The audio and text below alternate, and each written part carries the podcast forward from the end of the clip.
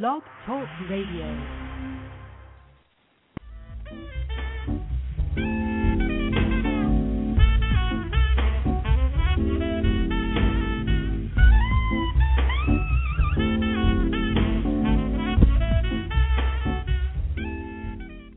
And now on Blog Talk Radio, you're listening to Wine Talk with Stu the Wine Guru.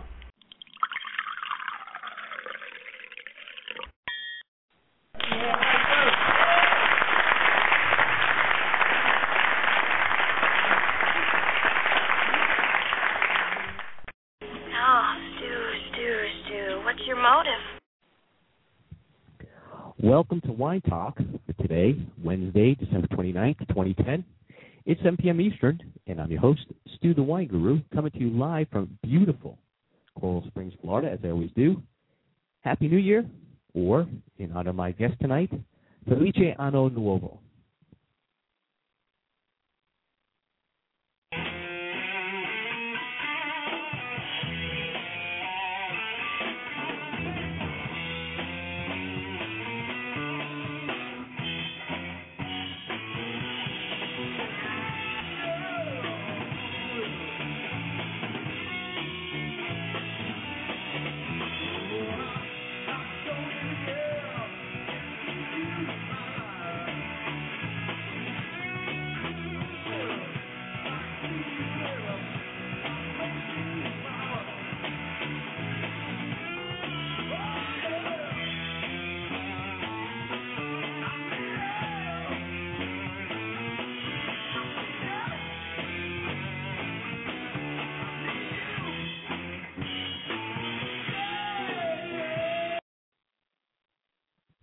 As you know, I'll take your calls anytime during the show at 1 646 381 4860 or email me your questions at info at stuthewineguru.com.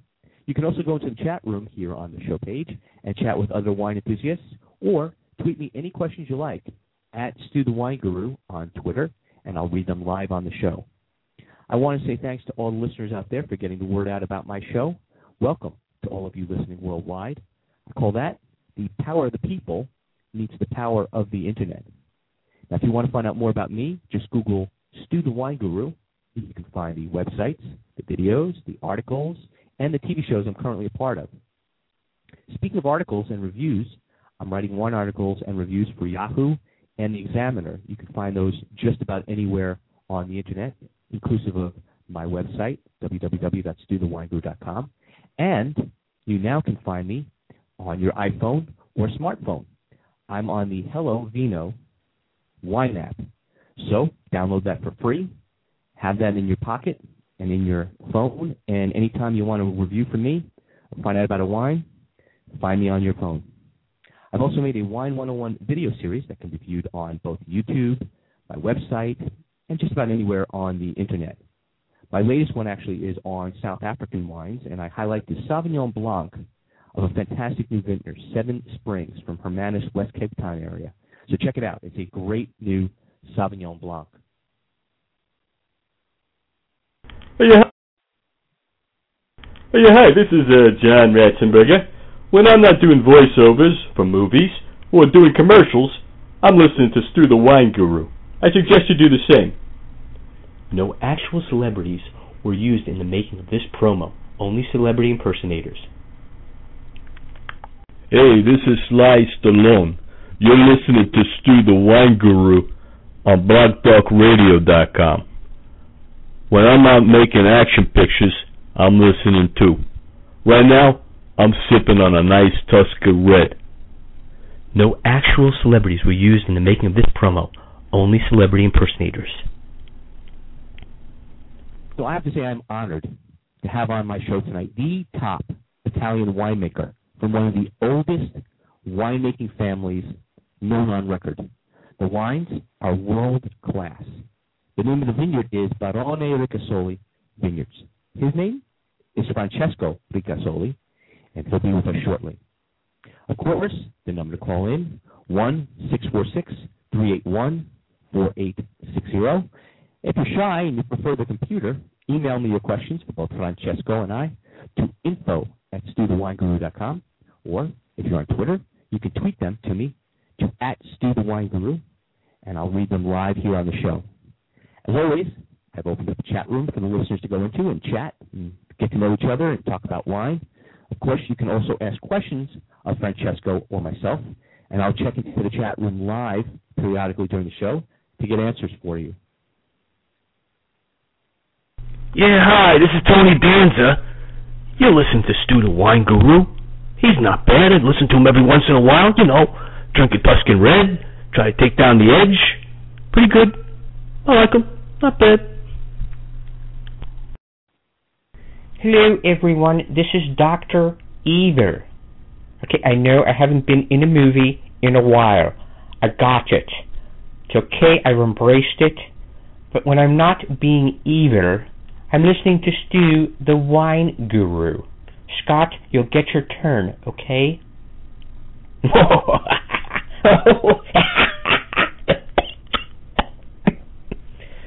No actual celebrities were used in the making of this promo, just celebrity impersonators.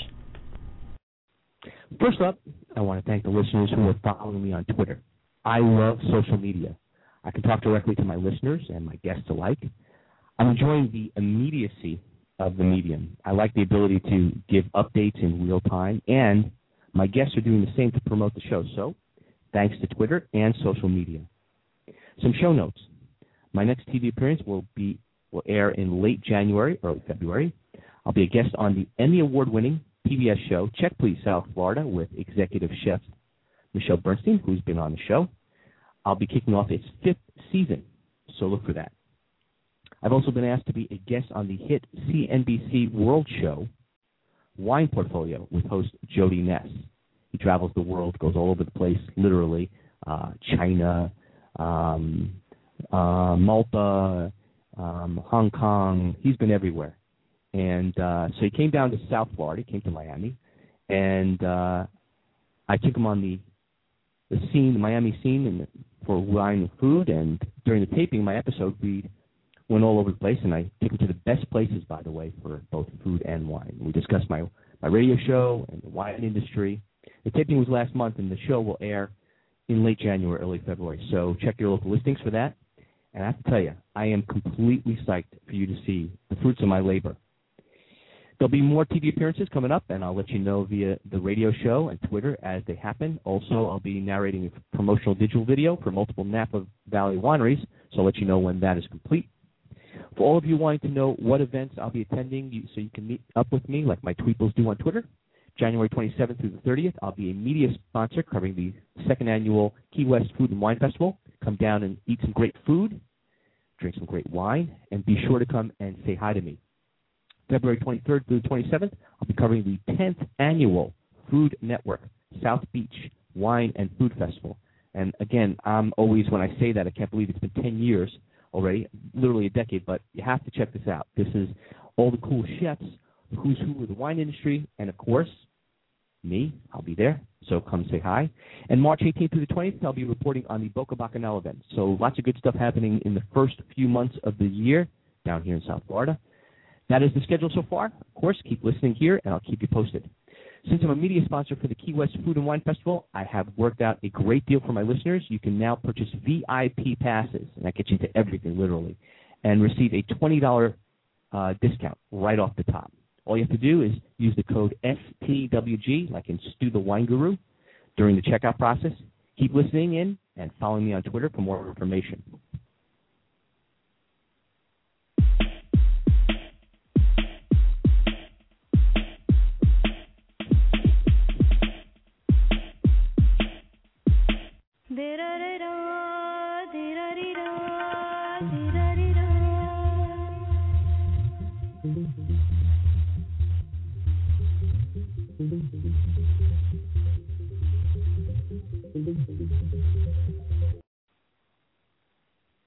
Remember, if you have any questions, I have answers. So call me at one six four six three eight one four eight six zero, or email me at info at or get into the chat room and voice your opinion. Now, let me make sure that everyone listening knows Francesco's website and can go there for more information about his great wines. To learn more about Francesco and Barone Ricasoli wines, go to www.ricasoli, R-I-C-A-S-O-L-I dot I-T. find out where you can buy his wines locally in your town, or buy them directly from Barone Ricasoli Winery. That's the beauty of the internet. You can sip some wine while you buy some wine. So, without further wait, let me bring on my guests for tonight. Ricasoli's Francesco Ricasoli. Francesco, buonanotte. Who? Francesco. You Francesco, hear me? you there? I can hear you. Yeah, I'm buonanotte. Ciao, buonanotte to you. You know, Uh, this is you. the, uh, the the the fanciest interview I ever heard This late in the night. Oh, I'm glad. I'm glad it's the fanciest.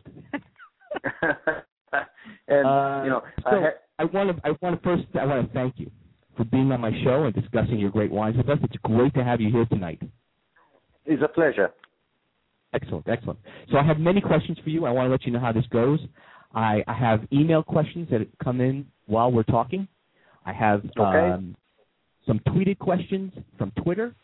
I have people in my chat room that may ask some questions as well, and of course, I have the questions that I have for you. So, you know, we'll it will bounce around a little bit, but we'll get a lot of questions and a lot of uh, ground covered. Okay. So, first of all, I guess the, the basic question, and, and I want to know, so for the few listeners out there, and I say very few of my listeners globally who may not know about Ricasoli wine, give them just a little bit of an uh, uh, overview, just a little bit. So, um, where are we? We are in the very center of Tuscany, in the most historical uh, Chianti area that is in between uh, Siena and Florence. The estate of Brolio has been in my family uh, um, property since uh, the 12th century, so it's a long, long time. And uh, it's uh, it's a very historical place in the sense that uh, you know since we have been there since a long time, we have been able to choose the best location, the best post, and uh, 250 hectares. It means more or less uh, 550 acres, uh, 600 more or less acres under vine. Beautiful exposure, uh, mostly planted with Sangiovese. Uh, today we are of course following uh, the the tradition that is linked with this uh, amazing grape variety that is Sangiovese, but also of course experimentation and innovation. So it's I mean there is history and innovation nowadays, and uh, we are always looking to to what is next in in terms of you know wine in in the past in our region was uh, a, a, a, main main part of the uh, uh, let's say uh, mm, the, the the the the in in in very important part of the uh, energy that was given to the people so food very simple food but wine was uh, sort of fuel for the workers today of course Right. Wine is part of uh, um, uh, not indispensable, but is uh, for making the the the, uh, the pleasure of life and enjoying life. It's uh, it's a complementary part of our life, and so even the style of the wine in our region has changed, as uh, as very much in uh, in other wine region around the world. yeah So I mean, Definitely. it's uh, in few words, it's difficult evolved. to say the history of uh, eight, eight, eight centuries. Anyhow, I have to say, um, I've had on uh, from Spain uh, Yes. and Jerez. I've had on uh, um, Gonzalez Byass. I've had on uh, their sherry, and they've been around 175 years. And I thought to myself, wow. I mean, that's a that's a lot of time in the in the grand scheme of winemaking. And then you go to Italy, and then you go to France, and you go to places like that, and you realize it's a drop in the bucket. I mean, it's a big thing when you look at it in the United States because we're basically infants, if you will, in the in the winemaking process. Um, you know, 40, 50, 40, 50 years be, being the most probably that any one winemaker in the states has really been making wine. I'd say Um, so when you talk about centuries, uh, it is really it's extremely impressive, and and it gives one uh, the, the the thought to have to take pause and think about what that impact actually is. To have a family, one family, uh, to be you know involved in uh, this that business for that many years. It's just it's extremely impressive. That's the one word that comes to mind. So, having said that, what was it like growing up in a family that is considered a wine dynasty? Hmm. You know, it's uh, there are always uh, historically the up and downs, and so if you track in whatever family, in whatever business, there are the up and downs. Sometimes uh, at the end they cannot afford to go on, and it stopped the business. Uh, I think we have been very lucky, the Ricasolis, through the centuries. Uh, has been always a very powerful family because it has always been linked with the land and uh, between one, you know, uh, in in Tuscany, like in many other uh, regions of Italy, uh, there were in the past a lot of uh, war battles between one small, let's say, kingdom and the neighbor, um, let's say, lord. And uh, the Ricasoli were always very strong uh, uh, warriors, and between one war and the other one, they were producing wine. Uh, so the I think the strong thing was the fact that my family was linked not with uh, the cities but with the land. Therefore, uh,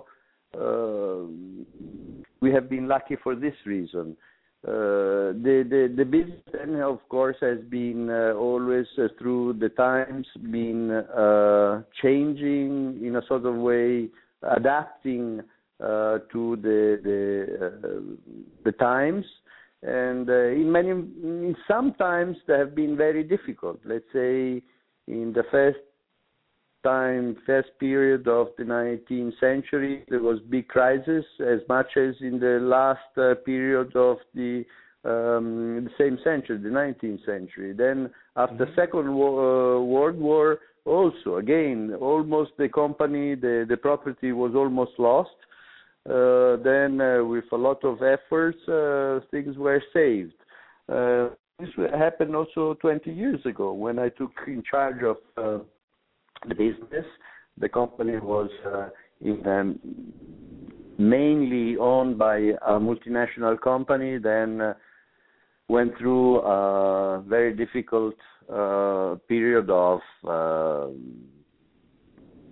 financial and not only financial but also of identity uh, what were they were doing and the quality of the wine the style of the wines and so on uh, luckily enough i had the opportunity to be uh, at that time in charge in the beginning of the 90s and uh, i went back let's say to the origin. So focusing on the uh, wines of the region uh, focusing on wine based on Sangiovese, on Chianti Classico, and really putting back uh, all the efforts to do a wine that was, uh, uh, of course, keeping the style not only of the grape variety but also of uh, um, nowadays drinking that uh, has changed dramatically right. in. Uh, uh, I would say in uh, 20, 30, 50 years, and so again before was part of a daily uh, consumption today is something that we uh, only um,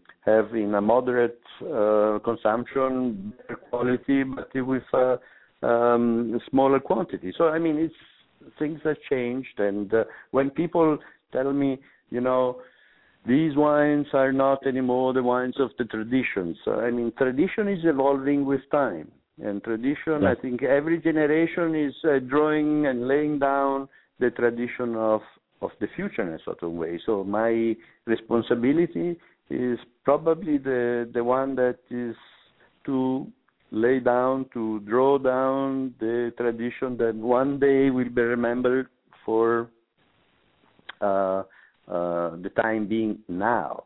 So uh, right. we are changing, the wine are changing, and uh, but at the end, it's key to keep the identity. uh, a personality that is not re- replicable elsewhere. You agree? I, I agree a thousand percent. I think I think what you just said really encapsulates um, what is necessary globally, um, especially, and I want to say especially for a company like yourself, who's been around for so long, who has gotten and has kind of has has ridden the tide, if you will, uh, and has evolved to what they are now and has kept their identity uh, intact because there's so many that have gone by the wayside, unfortunately, who yeah. have not been able to, you know, that have not been able to survive, as you've said. Correct. And I Correct. Think, and I think in in that of itself, being able to survive and keep your identity and make, I have to tell you, fantastic Sangiovese based wine. I mean, just really great Chianti, unbelievably good wine um, you know that that you have you have to take your hat off to that because and you have to look yeah.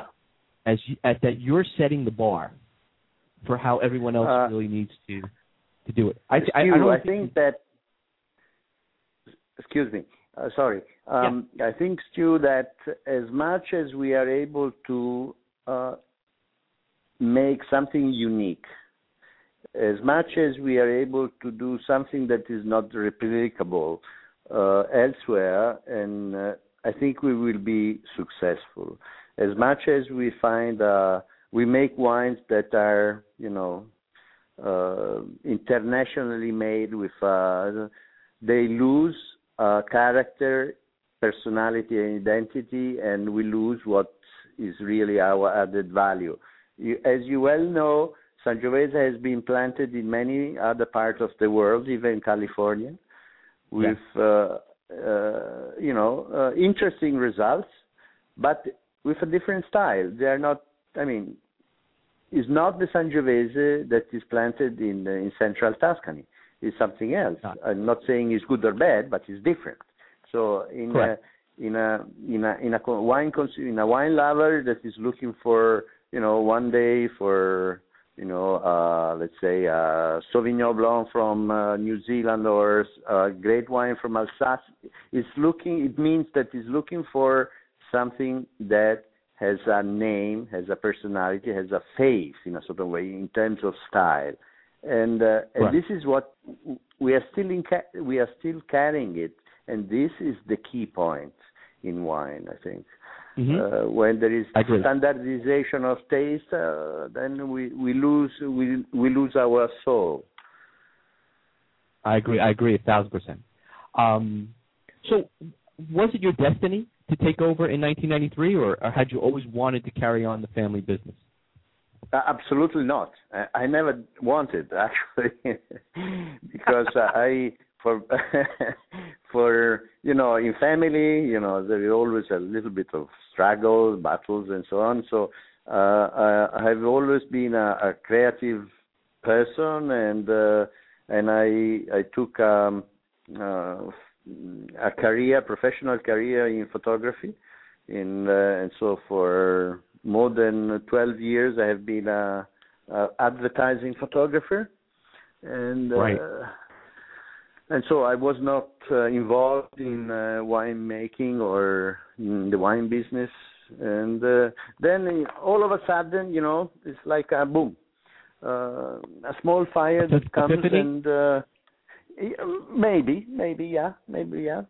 It was written, but you never know until you really pop into it, you know. And uh, so at certain point, uh, uh, to make it short, is uh, mm, came certain mm, circumstances that uh, made me think about and change and take. I said uh, either now or never, and uh, Right. I did it without and maybe uh, maybe thinking too much, but I did it as an instinct and uh, with very little experience. Uh, uh, but uh, the inside I was breathing this kind of air since a long time already, but without Sure. knowing it.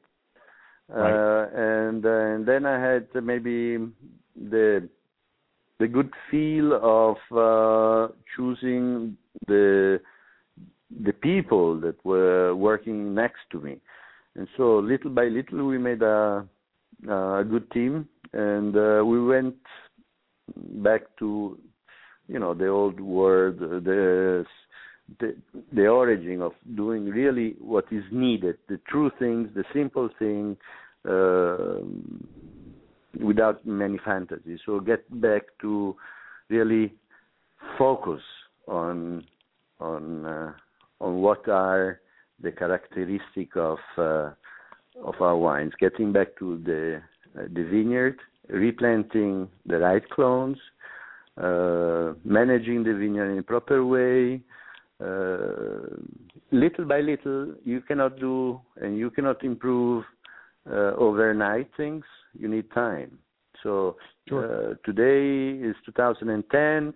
It's uh, 17 years, and um, maybe just few years ago we started to see the results. So it's uh, it's a long. Uh, you need to be patient, and you Sure. need to have a you know a long-term vision in order to really do a good job. This is uh, for me now probably as you said, Stu, it's a is a sort of vision. But I don't want to be you know. Uh, talk too much. I, I, I'm very curious also to to hear what what are the questions that you received. Oh, sure, sure. Okay, absolutely. um, so I got some I have some more questions here from. I'll take some of the email questions that have come in while we're talking. Um, okay. So the first one is from. Let's see. Um, the first one is from Pierre Duvin from Ottawa, Canada, and it Oh. says, "Stu, "I very I very much enjoy your show. I wanted to ask Francesco what wine regions other than Italy he likes traveling to." And then it says, "Thanks to you both Happy New Year." So I want to thank Ottawa. Pierre Duvin. I want to, yeah, I want to thank uh, Pierre Duvin. thank for the Ottawa? nice question. Yeah, I have been in Ottawa. I have been a few years ago, and I'm Mm-hmm. often in Canada. It's a very important market, and uh, the Canadians are have a very fine palate anyhow. And uh, so, what I, I like, uh, I would say, I'm I would stay in Europe. Uh, and so I would say nowadays uh, France, no doubt.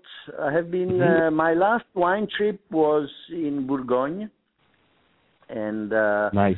I got in love with uh, the the great whites, the great whites of uh, Puligny Montrachet, and uh, this beautiful minerality, this incredible um, Chardonnays that are again, as as I was saying before, uh, re- very much un, un come si dice, non replicable, not replicable. Right. They have their the imprint can't re- it you is so. There is only one problem, too. They cost a lot. Yes. Yes. Besides that, uh, there are some great white wines that I really love because they have a, they're unique. They can be done and produced only there, and uh, beautiful minerality, nice acidity, great wine for the food, uh, fantastic. Uh, yes, I agree. then uh, then some uh, German Riesling. Uh, for me, it's a moment of whites. You know, it's quite amazing. I'm a red uh, wine guy, but uh, wine is uh, is is a passion, and when you love it, uh, you you also love to change and to taste and to to pop from one side to the other one. So then I'm always a Bordeaux fan, but again, def- difficult to find uh, good values nowadays. Uh, great wines Sure. are very expensive, and this is something that, with you know the the recent uh, uh, economic slowdown of these years, uh, has been changing very much the approach of the mm, consumer and uh, also the yeah, absolutely in the wine world the the fact that uh, good value wines are more important than before. Before there were the Oh, only the icons that were you know being the the, the highlights, and today good value wines uh, are the one that uh, no doubt are really uh, come si dice, taking the, the, the, the line, uh, doing the, the business. And it's something that I have always been believing it. Uh, the wines we are producing, starting from Brolio, uh, that is our main uh, uh, distributed wine. It's Yes. it's a wine that is uh, great character, uh, great wine, but almost a wine for every day. Uh, I believe very much in uh, good values because even a you know a great car, a great product, you have it. You can choose it for its quality and its value. And today we are getting more on the basics because uh, uh, the extremes, in a sort of way, are, are out, and uh, uh, we are more understanding, appreciating uh, things that are approachable. So even in wine, you don't need to spend, you know, a hundred dollars to hundreds of dollars to get a great bottle. And No, not um, at all. Not these days. yeah, yeah. So um, things are changing, even in wine, and, uh, and this is very interesting. Very Absolutely. interesting. I've Yeah. I've gotten some some tweeted questions for you. So I'm from Twitter. So I'm gonna and, and some uh and some people that want to say hello to you. Okay. So, Wine Portfolio, the TV show, uh, Yeah. of which I myself have been a guest on, and my episode is coming out next month. And I take it they have been to to your castle before, um, because Wine Portfolio on Twitter says, "Stu, say hi. We shot at Ricasoli in August. What a beautiful castle, great wine, and nice restaurant." So, Wine Portfolio Thank you. they are saying hello and they're giving you many compliments uh, Thank you. Thank being you. being there. So I will I, I will I- say I will tell them and say thank you to them as well as they uh, and I'll let them know what your what your answer was to that. Yeah. Um, in Se- addition send my, send my best regards, and uh, we are always trying to do our best in Brolio. Even now, we are making a new um, tasting room and, and a new place for small meeting and convention and presentation and so on. Even at the restaurant, we are improving. There is a small museum now in the in the castle, and so every day we try to add something more in order to make Brolio a real destination and not just a, not just a place where by chance you pop, you know, you, you just get there. Um, Right, exactly. We are in the middle of nowhere, but it's a beautiful place that you need really to f- find a way to to reach it because it's it's a, a little bit secluded, but more and more is becoming a destination. Well, I'm going to tell everybody out there listening worldwide to go to www.ricasoli.it. I want you to check out the website while we're speaking um, because, first of all, it's a it's a well put together website first and foremost, but more importantly, it gives you the history, the very rich history that we had talked about at the top of the show of the Ricasoli family. It gives you pictures of the winery and the vineyard, and it tells you, uh, you know, where, of course, they're located. It lets you know about the wine. So if you want to buy some of the wines, as I mentioned at the top of the show, by all means, uh, there are some fantastic wines that you can buy, and uh, and you know, you can also find out where uh, locally, uh, you know, things are distributed and uh, found to buy in your local in your town, or of course, as I always say, you can go online, go to the vineyard, go to the winery online, and buy some wine while you sip some wine. That's the way to do it in 2010. Um, so I have another question here from Gupti542 from Antananarivo, Madagascar. And it Hmm. says, Stu, I found your show last week when you had Mr. Devitt from Darioush. Great show, and I will continue to listen each week. My question for Francesco is, when do you know when a wine is ready to be bottled? And have there been times you have had to throw out a particular vintage because it didn't meet your standards? Thanks, and Happy New Year. So I want to first thank Oh.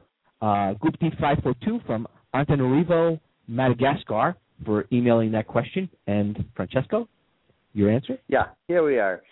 Um, well, uh, depends. There are a lot of you know this kind of answer would need uh, many many words in the sense that uh, depends on the structure of the wine first of all uh, the vintage uh, the grape variety and how how is made that wine so uh, what we i can tell you what we do um, we pick uh, each plot of vine separately. We bring it to the cellar. We vinify it separately, and we keep it separately. Each plot of vine uh, of vineyard, and uh, even in the aging time, in the aging period when there uh, the wine is in oak, we keep everything separate. And uh, so we control how it develops uh, with time and so on. More or less, we know it since at the beginning because certain quality you know that doesn't need to stay in oak for a long time or even not.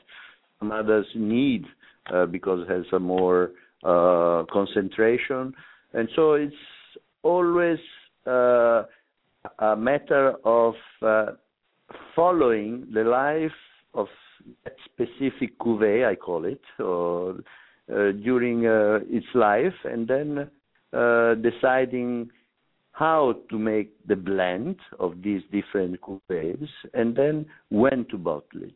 So to make it short, uh, we are not making very simple wine, but uh, let's say for Brolio we bottle it after uh, more or less one year, one year, 12 months, 14 months, 15 months in certain cases.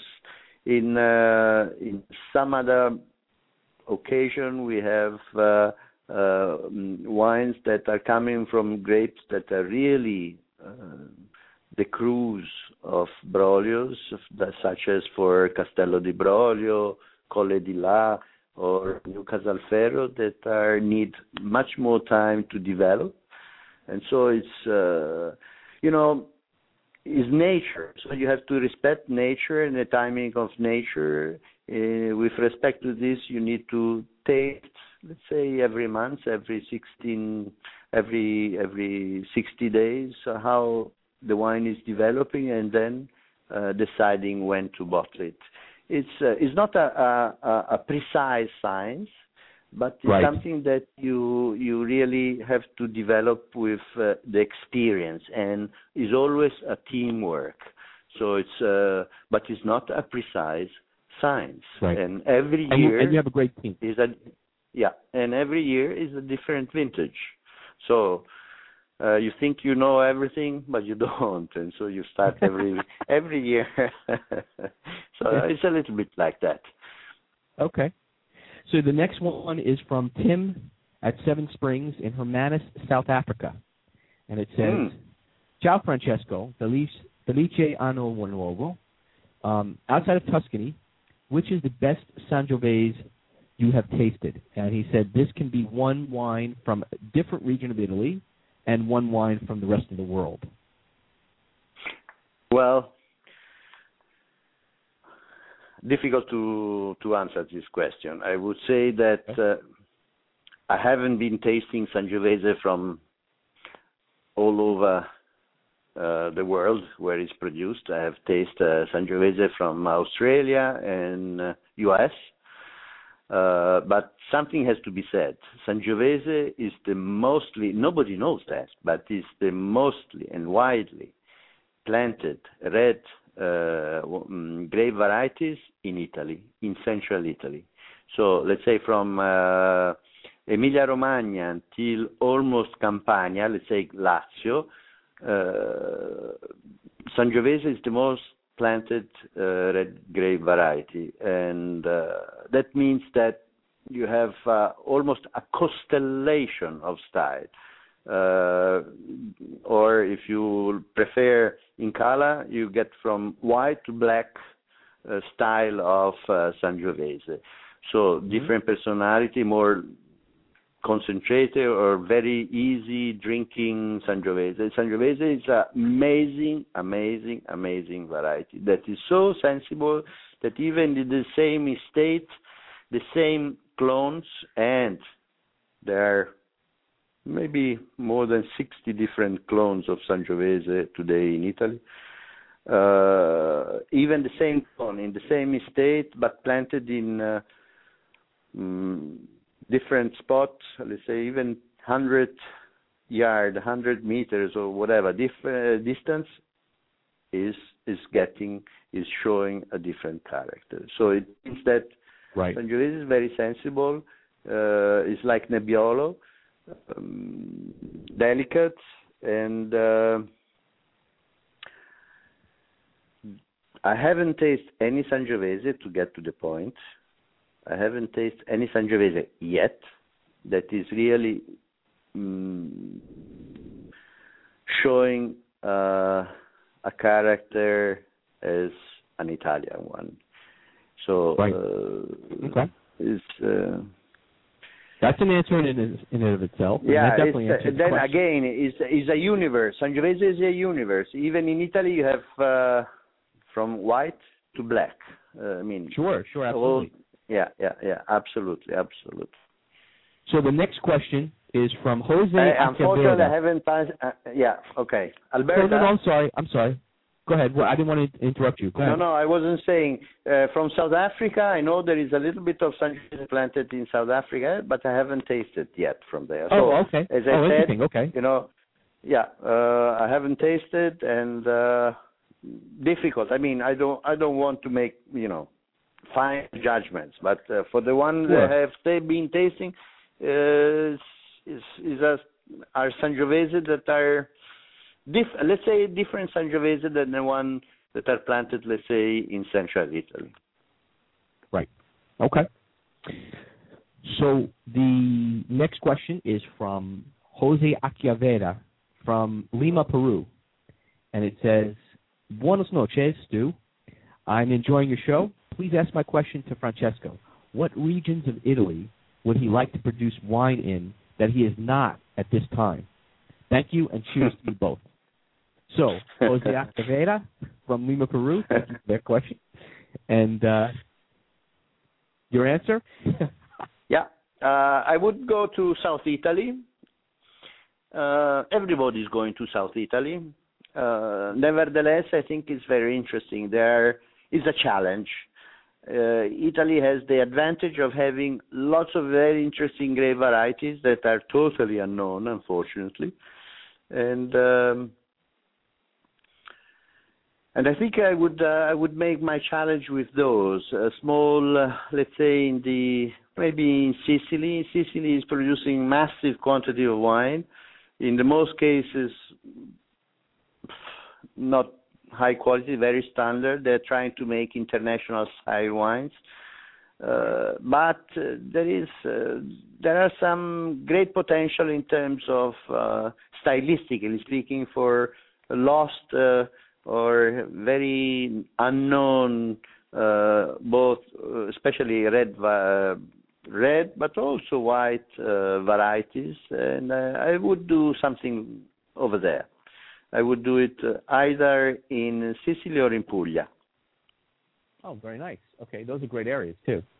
Um, so I have some some more tweeted questions here that are coming in fast and furious. I want to get to a couple of them. And interestingly enough, there are some people who have asked multiple questions. Um, so from Big Pinos uh, from Oxford, London, he has a couple of questions here for you. Uh, so I'm just going to pick up one of the questions because I have other questions I want to ask you as well. Uh, let's see. Um, Ricasoli is the oldest winery in Italy, the second oldest in the world. Are you going to start using social media? That was one of his big questions. Interesting. I like this kind of question. Social media. Uh, uh, yes, I would love Well, to you, do by the way, because may I uh, just say something real quick? I just want to say something real quick. You are right now using it. yes, in a sort of way, By yes, way but I would. but uh, I would like to use it more. But you know, we are at the end we are uh, uh, quite small, and we don't have the resources to do it and people to do it. You know, and I would use young guys, but they would also need a, to know a little bit about wine. So it's a Uh, otherwise, you know, there is uh, a lot of blah blah blah, and uh, but it's Sure. I'm very attracted and um, and uh, very curious and uh, very much the future of communication there, no doubt. Well, you and I will talk sometime uh, off the air, and I'll I'll I'll tell you as much as I can and help you out as much as I can on the social media end. Don't worry about it. okay. Uh, Thanks. no problem. Okay, so the next question is uh, it's going to come from me actually. I have some questions here I wanted to ask you. So, Okay. uh, what what American wines do you enjoy drinking? Just out of curiosity. Ooh, American wine are going through tremendous changes, tremendous, because of I think of the um, change of palates and uh, change of the economics as well. So uh, for and the media are also changing. I mean, the wine wine critic, wine journal, wine guides, and so on, they are also changing. It means that Mhm. uh, for a long time, too much long time, uh, wines that have been awarded were or prized or you know considered the the icons were the very inky, extracted, uh, bold, huge wines, and uh, more and more, I think we are back to uh, privilege the wine that are instead uh, the drinkable wine, the wine that are giving the pleasure of forgetting the fact that you finished the bottle without even realizing it. You know, uh, more drinkable wine, not Right. with less extraction, less alcohol, uh, if possible, but uh, with a higher drinkability. Um, more and more, I think the direction, also even in America, is going there. Uh, overall, I think this is a extremely um, uh, interesting change because it's also, uh, in a sort of way, getting closer the two continents. Uh, Europe and North America is getting closer with this.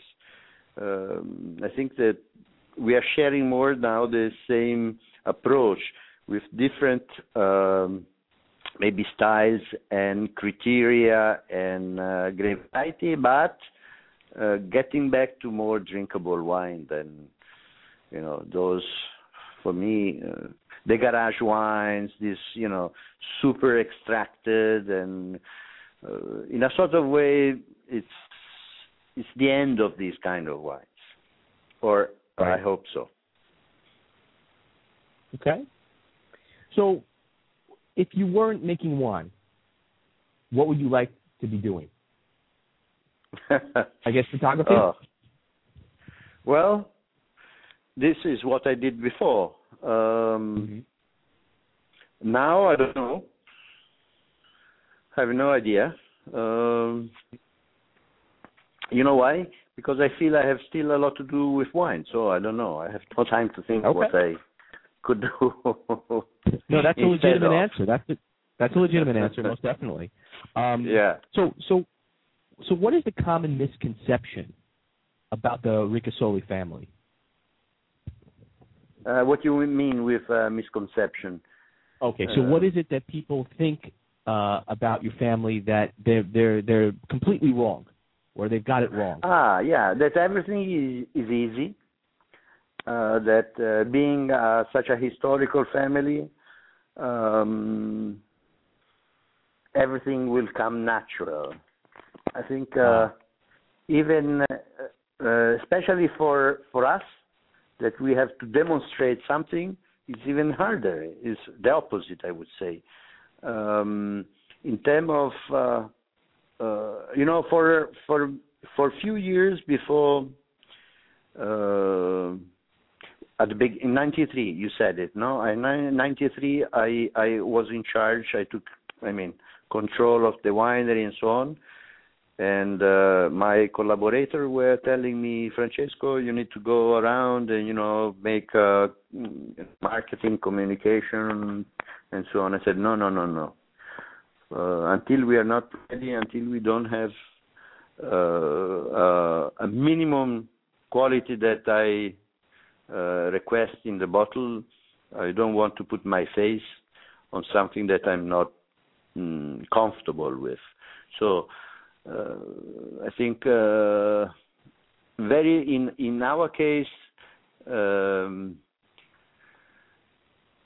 few mistakes are accepted if we make it. So it's uh, we cannot make mistake we, because we are under the lens of of everybody, and so we we cannot we we have to we cannot make mistakes and. Uh, um, because everybody is looking at us. Sure. And Absolutely. and therefore, and this is uh, the, uh, at the other side, we are very fortunate because uh, the place is is unique. The place is rich of history. The place, but you have to respect this history. So if you uh, you have to keep it, you have to work it, you have to preserve it. Um, and uh, so it's a huge job.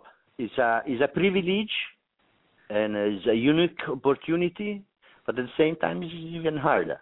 It's uh, Sure. you know it's the balance always. I can imagine that that would be, um, especially all eyes are on you because you've been around as long as you've been around, and as I said at the top of the show, you know you really set the bar for Chianti and for Sangiovese's uh, grape and, and and so on. So here's a tweeted question for you from uh, Bean's Guide from Northern California. Speaking of the U.S., and he tweeted, "Stu, Okay. ask if Italian wineries are courting the Chinese wine market as as zealously as the French are are doing that." So I guess his question is: Are you are you going after the Chinese wine market, uh, you know, with a lot of enthusiasm, a as much as the French are? Well, um, the French are the first, and they are still the the leaders in um, in in in, uh, in in China, and uh, no doubt. I mean, uh, they are definitely number one. Then the the Italians are very much behind. Uh, they are the the new world is very aggressive in China. China is very complicated because we are ta- uh, we are talking about China as a, s- single market. Instead, there are maybe 20 Chinese. Sure. Depends where. So um, uh, there are very different markets. Nevertheless, it's a it's a is an opportunity. Uh, we have um, uh, uh, mm, an ancient wine ambassador that is uh, uh, going around Asia everywhere and presenting the wine and everything. I am there often. Next year I will be in. Uh, just three weeks ago I was in Japan. Next year Mhm. I will probably be in Jap- in China, Korea, and probably Japan again. Uh, it's an important market, but needs time, especially for the Italian, unfortunately, in terms of uh, uh, of communication. The Italian are not so strong. The French has been doing a great job. As a as a country, they are very strong there. So for this, I'm very positive because we have a lot of opportunity because we have a small market share. So there is a lot of improvement, room for improvement. That's great. That's great to hear that that that you are um, that involved. Hey, just a quick question: How when do you get to the states, or, or will you be getting to the states anytime soon? Yeah, I will for sure come next year. I mean, in a few days, not in next week, but I will come. Uh, we are represented by Dreyfus, and uh, is Yeah. a New York importing company, very traditional, beautiful, great uh, wines represented, and uh, we have a this agency appointed since uh, one year and uh, doing very well. Um, Do you get down to Miami at sure, I will. What? Do you, do you get Sorry? down to Miami at all? Uh, haven't been recently, but uh, hopefully to be back soon. Yes, Okay. of course. Uh, You'll let me know. Florida, Flo- yeah, Florida is an important market with a lot of potential and has been traditionally a great uh, market for Ricasoli. And uh, Oh, absolutely. so, but uh, yeah, yeah, I haven't been recently, but nevertheless, it's. Uh, I have been in uh, in uh, New York and um, and California just two months ago, and Okay. uh, next year, because we have course, nice weather uh, here. I know. It's gonna be, it's gonna be cold, Francesco, when you oh, get to New York. here's here's cold. We are in the process of pruning of the vineyard. Uh, Sure. it's, it's very important period. You know, um, people don't understand that there's a lot of job to do winter time as well. Not only when uh, there is the picking time, but in winter there are a lot. Very delicate, very important. Uh, the pruning is one of the key moments of uh, long, long, long, but very important. You give the immediately the um, uh, the style of uh, the style of the future production. You give it during the winter, Right. and it's the most have- creative. Yes, another question. Go ahead. No, no, no. I was going to say I, I wanted I didn't want to interrupt you. Go ahead because I know there was a, a bit of a, a delay there. That's why I I, I was going to. Ask yeah, okay. I, so I was going to say we have we have a couple of minutes left, and so I wanted to ask: um, Are there any events at the castle or anything going on with Ricasoli that uh, about your wines that you want to let everybody know about? So if they're going to be traveling, uh, or if wherever they they're going to be, uh, they can take advantage of it and, and be involved. Well, we have um, we don't have main huge events at the castle. There are always uh, something going on, uh, small presentation, tasting events, uh, small concerts uh, or things. Uh, next year, 2011, is a very important year for the Italian Republic uh, because we are celebrating the 150 years of the uh, unity of Italy that was Yeah. created in uh, 1861. And by the way, one of my ancestors was the second prime minister uh, in uh, in 1861. So uh, next year, 2011. Oh yeah, there will be a lot of uh, celebration because of this, and we are part of this. Uh, because again, one of the Ricasoli was uh, prime minister just after the newly made Kingdom of Italy, and uh, so it's uh, you know wherever you go in in Italy there is a um, uh, street named to Ricasoli because of this uh, very very important politician, and not only politician was the the one that invented the the the blend and the formula of making classical, and uh, so it's next year because of this we will be very busy. And So besides I'm going to tell uh, everybody to get out there to Italy, and that uh, you know if you're going to Italy next year, it's going to be a, a very big deal, uh, and it's 150 years that that they're celebrating. So that's a very big deal for uh, anyone that's going to be traveling through Italy. That they should get to no doubt, uh, yes. your region. Um, I, I have to say, I want to thank you. Uh, we only have like a minute left, so I want to thank you for for coming on the show. I know it's late there, um, and uh, I'm going to have to have you on again because there's so many more questions I have, and um, there's a lot more emails, uh, tweets. Thank you. So we'll, we'll definitely Thank you, that. Stu. Uh, if you come down, I, I can my best wishes to to you, of course, and uh, to everybody that is with us right now.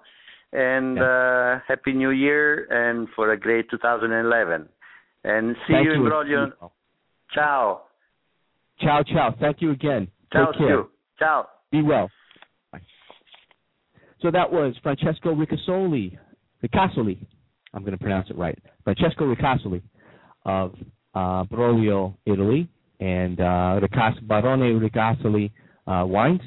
Uh, you can go to www.ricasoli.it to check out his website and see about the wines that they have and everything else.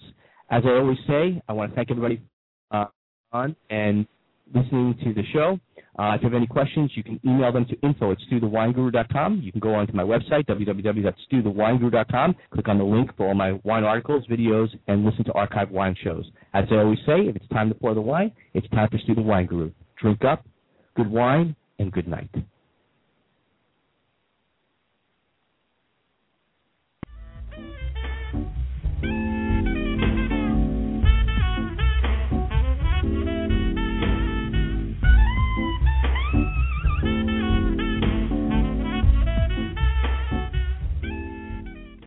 And now on Blog Talk Radio, you're listening to Wine Talk with Stu the Wine Guru.